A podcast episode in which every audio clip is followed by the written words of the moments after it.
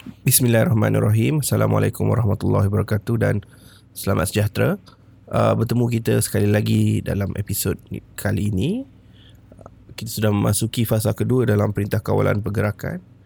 Uh, jadi antara perkara yang uh, semakin uh, turut dibincangkanlah dalam uh, keadaan sekarang ini adalah berkenaan dengan uh, kesan ataupun uh, tindakan yang dilakukan suatu uh, perintah kawalan pergerakan yang kita boleh nampak apabila banyak negara-negara dah mula mengamalkan uh, konsep uh, self isolation quarantine ini uh, apa yang diperlukan adalah untuk memaksa manusia meninggalkan uh, hakikat kehidupan mereka yang yang biasa dilakukan iaitu manusia adalah makhluk sosial mereka akan berkumpul, mereka akan berjumpa beramai-ramai.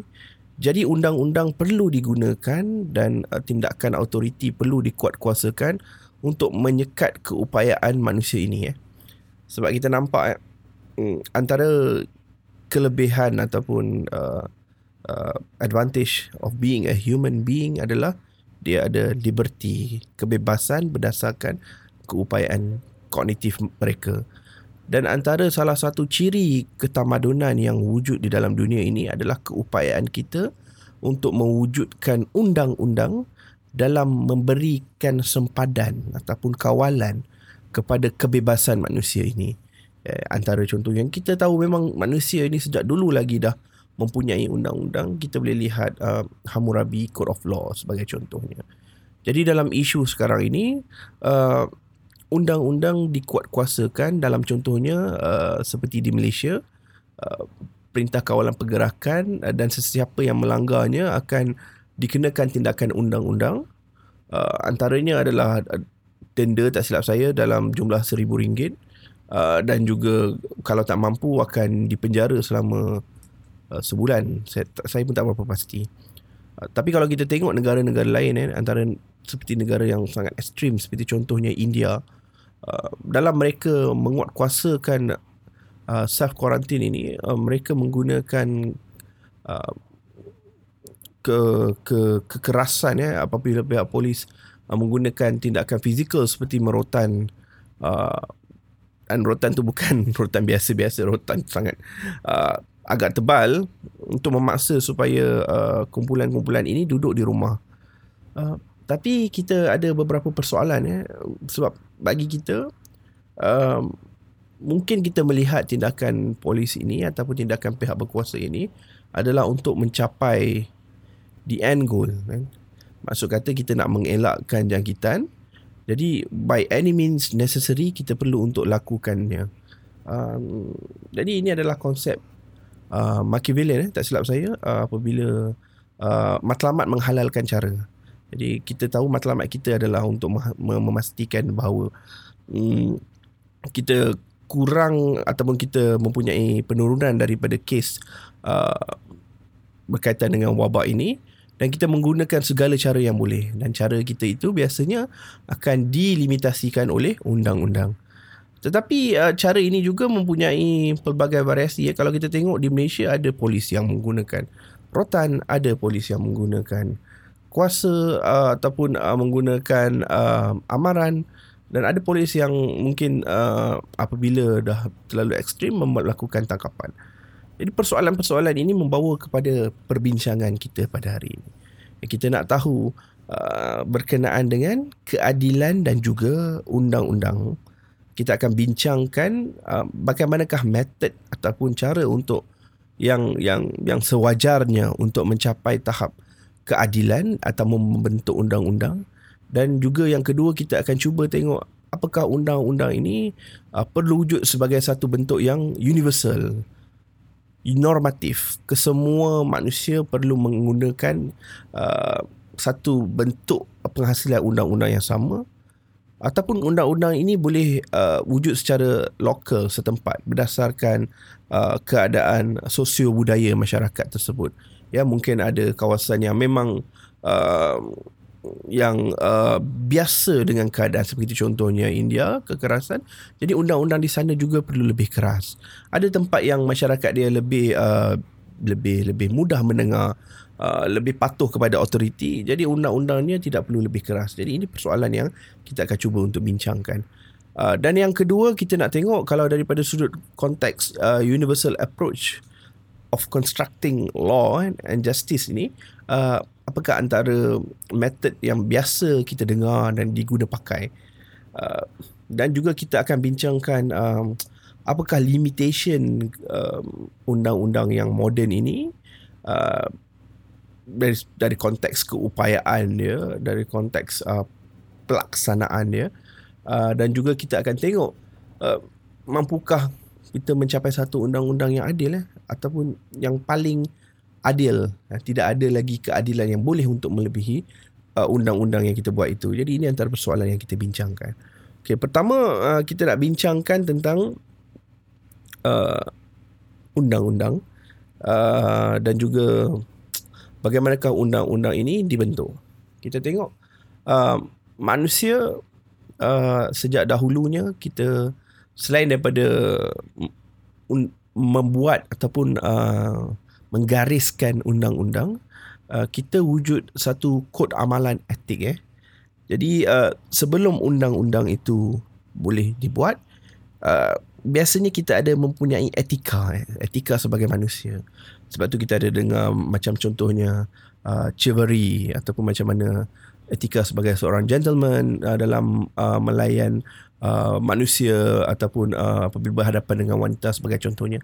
Ini adalah antara etika-etika dan etika ini biasanya berdasarkan uh, keupayaan moral eh moral kognitif kita.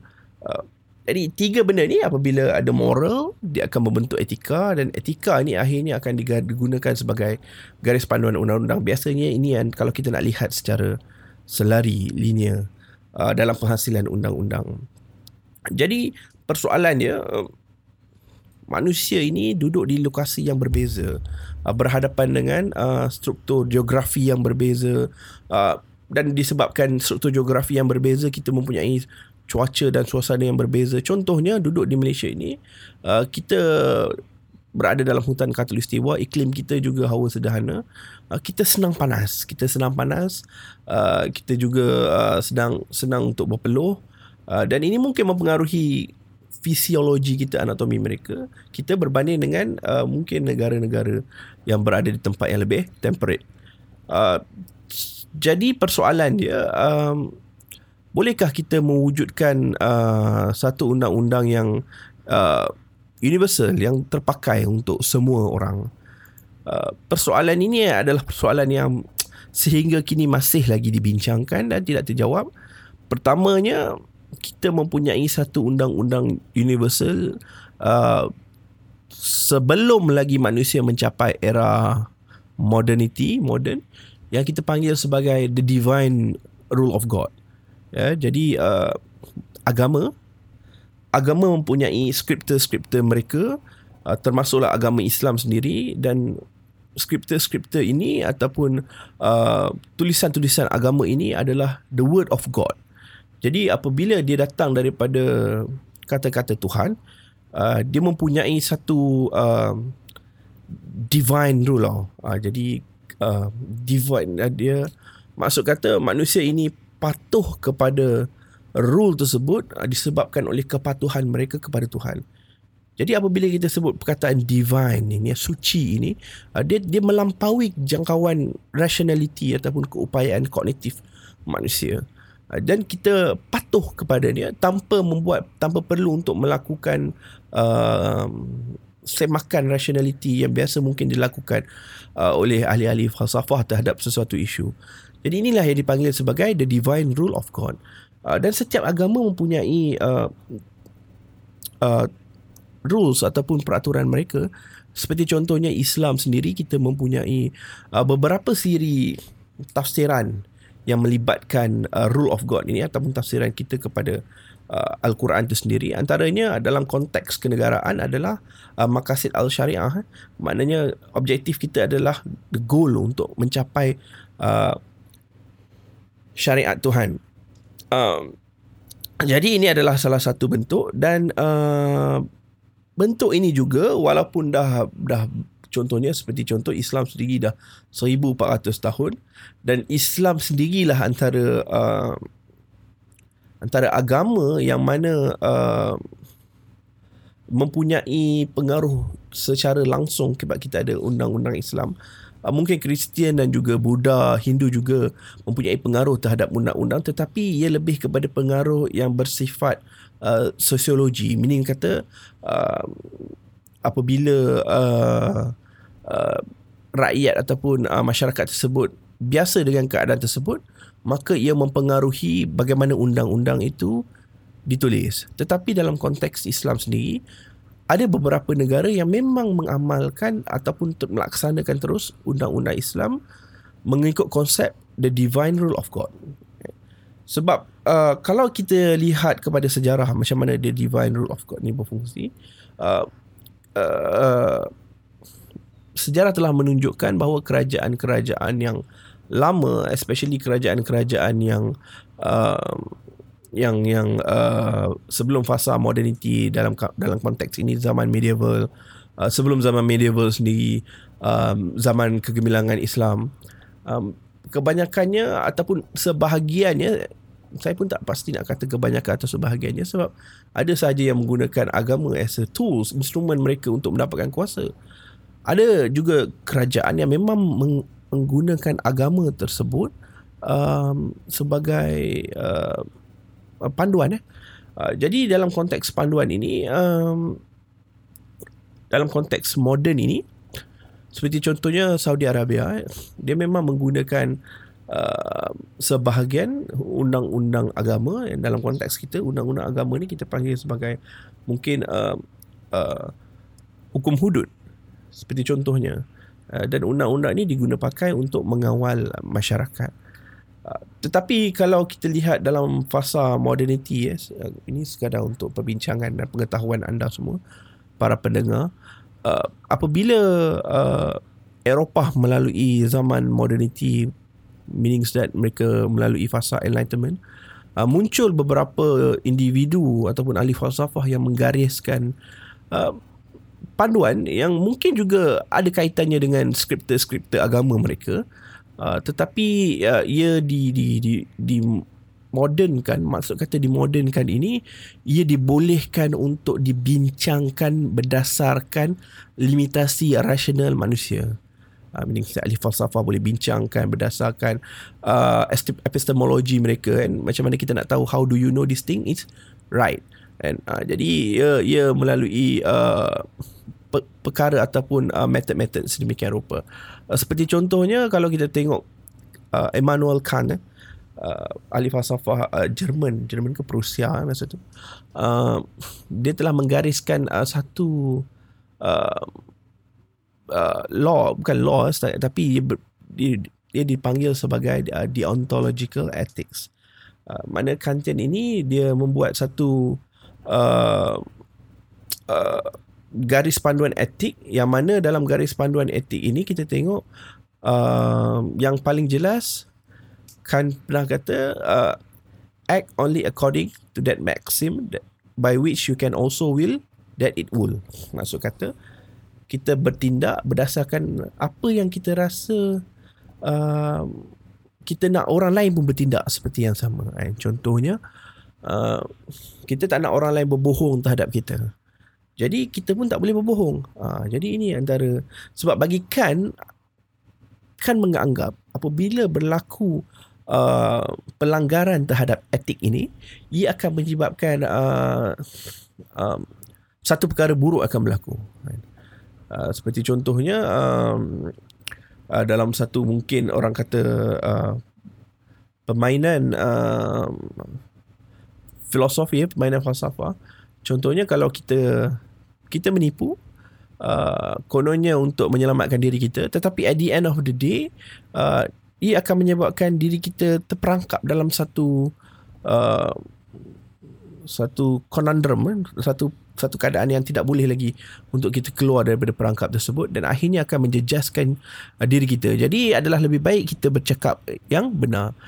Uh, berbalik kepada kan kan uh, deontological ethics ini dia menjadi satu garis panduan yang akhirnya uh, menyebabkan beberapa undang-undang berdasarkan uh, dicipta berdasarkan perkara tersebut. Maksud kata undang-undang tu ditulis seperti contohnya eh uh, kalau kita dalam tengok dalam konteks hari ini uh, larangan untuk uh, uh, keluar ataupun berhimpun ni sebab kita di, ditulis uh, untuk mengelakkan uh, jangkitan ataupun wabak. Uh, mungkin dari satu sudut kita boleh nampak sebab kita tak nak orang keluar sebab kita pun tak nak diri kita dijangkiti. Ya, itu antara contoh yang kita boleh lihat dalam konteks uh, content deontological ini. Uh, yang keduanya antara rule universal yang dicadangkan adalah berbentuk uh, utilitarian. Saya rasa saya pernah discuss berkenaan dengan uh, utilitarian ini. Maksud kata uh, keadaan ataupun uh, tindakan moral ethics uh, yang mana akan mendatangkan utility paling tinggi. Eh. Utility ini happiness yang paling tinggi bagi uh, seseorang. Ini dipopularkan oleh dua antaranya uh, uh, tak silap saya John Stuart Mills of course satu dan uh, Jeremy Bentham Jeremy saya pun tak pasti tak ingat nama nama first dia uh, yang yang mem- yang mengangkat konsep uh, utilitarianism ni. Uh, jadi konsep utilitarian ini pun diguna pakai sebagai garis panduan undang-undang di mana undang-undang kita buat supaya ia akan dapat memenuhi kemaslahatan majoriti seperti contohnya. Uh, dalam konteks undang-undang moden ini saya rasa banyak kes demikian rupa di mana uh, garis panduan itu uh, contohnya yang terbaru paling senang lah walaupun bukan undang-undang polisi kerajaan untuk membantu golongan uh, B40 dan M40 jadi B40 dan M40 ni definitely is a majority. Uh, jadi mengguna pakaikan konsep utilitarian ini uh, mereka akan cuba untuk membantu majority sebab untuk mengelakkan kelompok majoriti ini yang uh, mengalami masalah terdahulu. Ha, jadi ini antara uh, contoh utilitarianism. Eh. Dari dalam konteks ini, dua konsep sebenarnya ada tiga. Satu, the divine rule of God ni which is kekal sampai sekarang. Uh, Kantian deontological uh, ethics ni dan juga uh, utilitarianism ni antara rules yang akhirnya diguna pakai untuk menghasilkan satu undang-undang ataupun satu approach yang universal, yang normatif, yang semua orang harus guna. Dan ini membawa kepada persoalan kedua kita. Keadilan undang-undang adakah ia seharusnya bersifat universal ataupun ia bersifat setempat?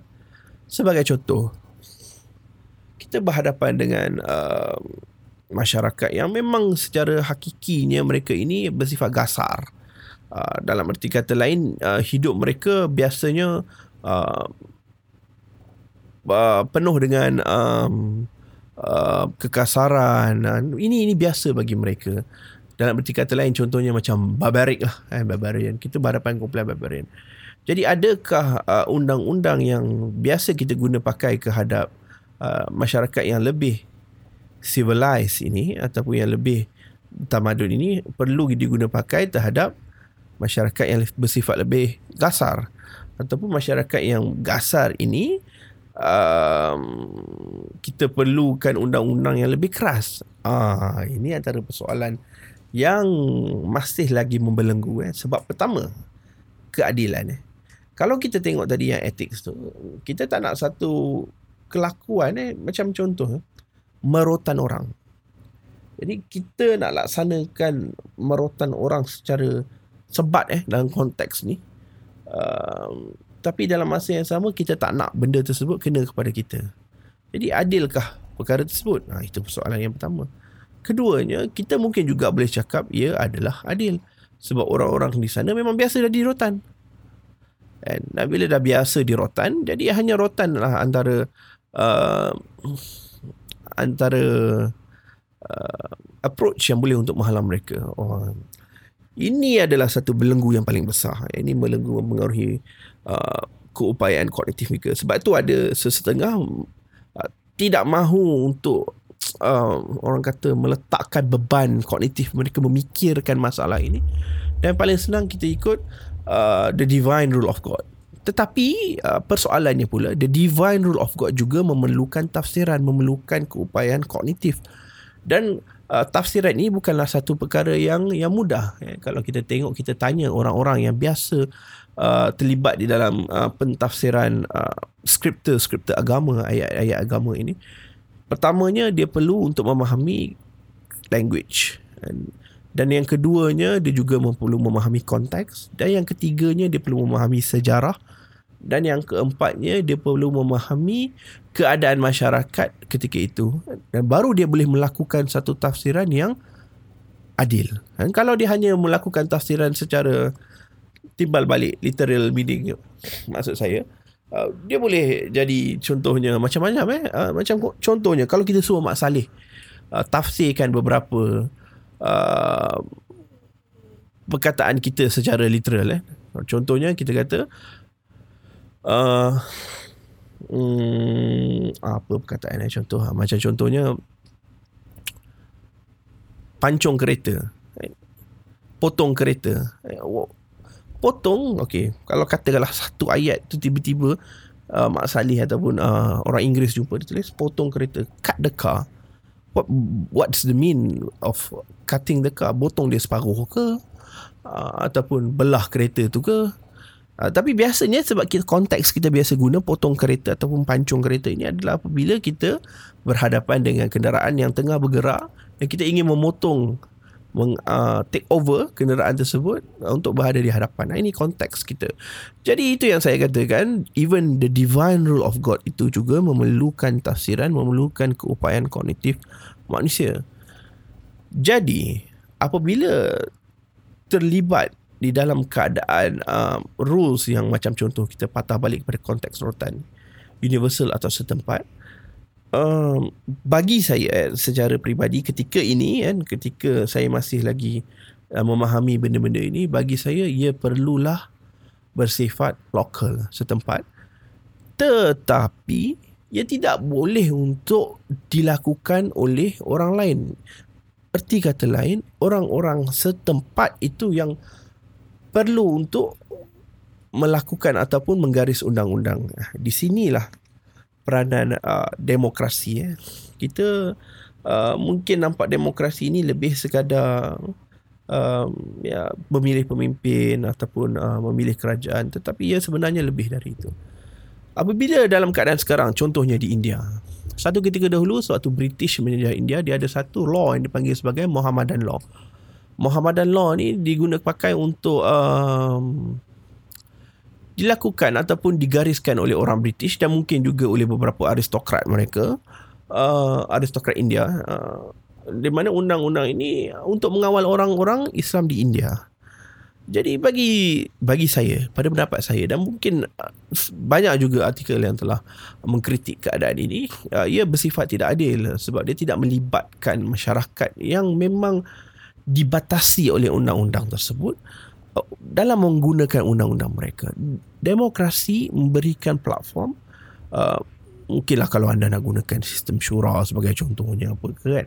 Tetapi hakikatnya dia adalah demokrasi yang memberikan platform di mana masyarakat setempat ketika itu uh, mengguna pakai uh, yang dipanggil sebagai uh, uh, communication power eh, sebab mana ke, keupayaan kita untuk menggariskan kognitif ini akhirnya bergantung kepada bagaimana kita boleh untuk express keupayaan kita dalam bentuk word. Sama ada dalam bentuk lisan atau tulisan yang akhirnya akan difahami oleh orang lain uh, um, dan orang itu akan cuba untuk memahami dan melakukan timbal balik secara kognitif. Uh, di sini the rule of uh, the, the the the orang kata the role of language jadi apabila demokrasi memberikan ruang tersebut masyarakat itu boleh untuk memilih. Jadi kalau masyarakat India kata uh, undang-undang mereka mereka kata rotan itu kita sebagai masyarakat luar yang tengok mungkin kita rasa dia adalah seperti kekerasan. Tetapi rule itu dibuat oleh mereka seperti contoh. Dia harus dibuat oleh mereka. Dan bagi mereka itu adalah keadilan. Dan mereka faham macam mana masyarakat mereka. Uh, dan mereka mereka bersedia untuk menerima keadaan yang sama jadi uh, sebab itu yang saya as a proponent of a lokal punya ataupun setempat punya uh, penghasilan undang-undang ini. Tetapi um, perkara yang terakhir eh saya rasa yang kita nak bincangkan. Jadi kita dah tahu sekarang ini kalau saya boleh buat rumusan mudah dia, uh, kita dah bincang metod penghasilan undang-undang daripada uh, moral kognitif kita, moral rationality mereka kita kita bawa kepada ethics dan ethics tu akhirnya uh, membuat undang-undang. Uh, dan undang-undang ini uh, dia ada bentuk universal. Macam saya dah cakap ada divine rule of god. Uh, kemudian kita ada Kantian deontological ethic. Uh, the maxim of kita perlu lakukan sesuatu yang kita nak orang lain buat kat atas kita juga dan kemudiannya utilitarianism uh, which is uh, Jeremy Bentham. Jeremy Bentham tolong eh, ingatkan saya saya nanti saya check balik.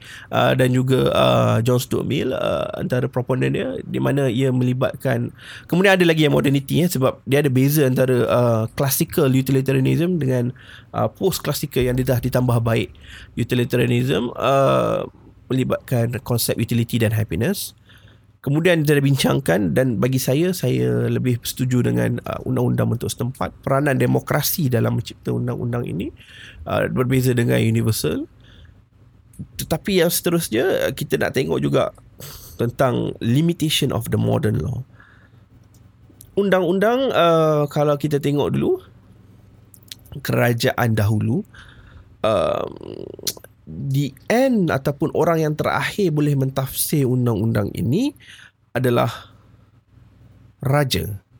Dan uh, keupayaan raja ni uh, dia juga bukan sahaja uh, independently boleh tafsir tetapi dia boleh menggunakan juga timbang tara dalam konteks uh, uh, penguasaan ataupun legislation dan juga pemerintahan eksekutif tetapi modern nation, negara-negara moden mengamalkan konsep Montesquieu ataupun uh, pemisahan kuasa. Sebab bagi kita kita rasa pemisahan kuasa adalah uh, lebih penting untuk mengelakkan uh, ketidakadilan which is betul juga.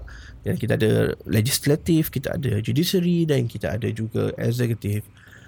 Uh, ini modern nation. Cuma permasalahannya macam yang saya uh, contoh ni ada beberapa uh, penghasilan undang-undang ini uh, di mana tafsiran akhir dia oleh hakim uh, mahkamah kita ada pembahagian mahkamah juga uh, tetapi di peringkat pelaksanaan di peringkat penguatkuasaan ini berbeza. Uh, dia melibatkan discretion anggota polis. Ada kita tengok anggota polis yang uh, yang lebih uh, longgar ataupun uh, bukan nak kata longgar longgar is not the right word. Yang lebih uh, bertolak ansur uh, meaning that uh, mereka menggunakan approach kata-kata. Tetapi ada uh, anggota polis yang bersifat lebih uh, uh, physical kan? Sebab uh, ini bergantung kepada manusia. Saya tidak salahkan anggota polis definitely. Uh, tetapi apa yang saya nak ceritakan this is the limitation of undang-undang. Uh, kerana kalau satu ketika dahulu yang membuat keputusan the single decision made by the king eh. The king yang akan decide okay this person is right this person is wrong.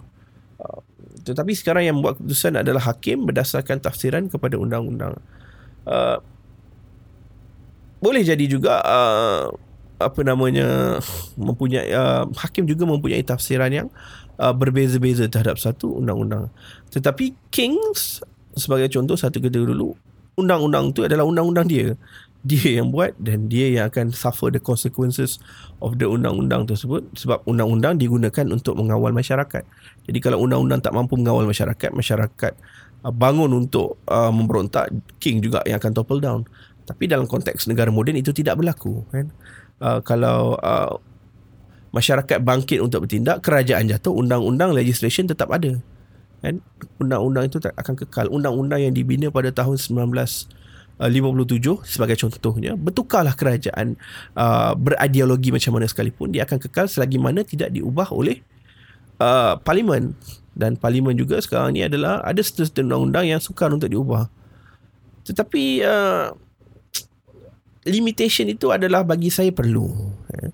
sebab uh, dalam konteks uh, apabila kita minta sesuatu king the the supreme monarchy ataupun the absolute monarchy untuk membuat keputusan uh, manusia macam contoh anggota polis tadi kan ada anggota polis yang mempunyai uh, leniency ada anggota polis yang mempunyai uh, lebih fizikal sebagai contohnya itu adalah tafsiran mereka yang berbeza. Begitu juga dengan king. Jadi kita tidak mahu benda ini uh, berlaku uh, ketidakadilan disebabkan oleh persepsi raja itu yang yang berbeza uh, dan juga raja pun kita tak mampu untuk letakkan dia tidak seperti dahulu sebab sekarang kita nak satu keadaan yang lebih tenang, lebih aman supaya dengan keadaan lebih tenang, lebih aman ni kita lebih mudah untuk prosper, market boleh untuk bergerak dan sebagainya. Uh, jadi kita uh, berikan uh, pemisahan kuasa tersebut. Cuma itu limitasi dia. Apabila uh, setiap orang mempunyai tafsiran yang uh, berbeza-beza, uh, dulu king saja yang boleh untuk tafsirkan, kan? Tetapi mungkin itu adalah sedikit uh, hiccup. It's not hiccup lah. Macam orang kata kalau kita buat rumah tu, uh, rumah tu nampak kukuh. Cuma di dalam dia tu mungkin ada garis-garis retak uh, bersifat kosmetik. Eh, plaster tak berapa betul. Tapi it's not that rumah tu hilang integriti struktur dia. Jadi dalam konteks undang-undang ini, mungkin keadaan uh, ada nampak garis-garis retak itu is just retak kepada plaster kemasan rumah tersebut sahaja tetapi integriti struktur rumah kekuatan rumah itu tetap kekal utuh disebabkan oleh penggunaan ataupun aplikasi uh, sistem yang sedia ada. Jadi dalam konteks uh, sekarang ini um, uh, mungkin uh, the the listing that uh, maybe we can expect adalah melihat kepada pematuhan masyarakat lah. Sebab kalau kita just lihat on one side kita tengok perspektif kita terhadap kumpulan yang melaksanakan undang-undang anggota penguatkuasa sebagai contohnya memang kita akan nampak uh, orang kata uh, banyak kelemahan tu. Tetapi kalau kita tengok dalam konteks humanity anggota penguatkuasa juga adalah manusia. Mereka mungkin bekerja shift uh, 12 jam. Uh, mungkin lebih daripada itu terpaksa cover dua dua, dua shift sekaligus. Jadi ini me, meletakkan uh, apa orang kata tu uh, keletihan kepada diri mereka dan mempengaruhi uh, mungkin uh, kesabaran dan juga keupayaan untuk mereka uh, menahan amarah eh sebab kita sekalipun kalau dah letak kerja lebih masa seperti contohnya kita pun akan rasa letih eh kita akan marah dan itu mempengaruhi uh, keupayaan judgement kita. Ini antara konteks-konteks yang perlu kita lihat apabila kita tengok ada anggota-anggota yang uh, mungkin lebih keras berbanding biasanya. Uh, sebelum kita membuat satu judgement kepada mereka. Uh, tetapi seperti mana apa yang dikatakan uh, ini adalah situasi yang lain eh. Ini mungkin macam situasi seperti perang kan kita kena treat benda ni seperti perang. Jadi apa yang lebih penting adalah kemaslahatan majoriti dan untuk mencapai kemaslahatan majoriti itu mungkin uh, kita terpaksa menggunakan means yang berbeza. Tetapi bagi saya dia tidaklah seperti Machiavelli meaning that uh, matlamat menghalalkan cara kita masih lagi manusia yang uh, bertamadun jadi seboleh mungkin kita akan cuba untuk uh, memastikan check and balance itu berlaku uh, supaya tidak ada uh, mereka yang dilayan dengan ketidakadilan. Ha, cuma uh, seperti yang saya katakan juga, ketidakadilan ini bukan sahaja untuk kita sebagai uh, the, the the citizen, the lay person, tetapi juga untuk penguatkuasa. Kita perlu lihat konteks mereka kan. Baru kita boleh membuat satu uh, judgement yang fair.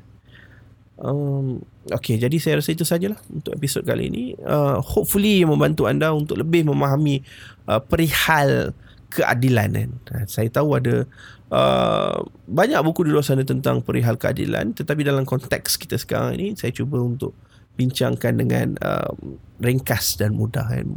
Perbincangan dia sebenarnya jauh lebih dalam dari itu.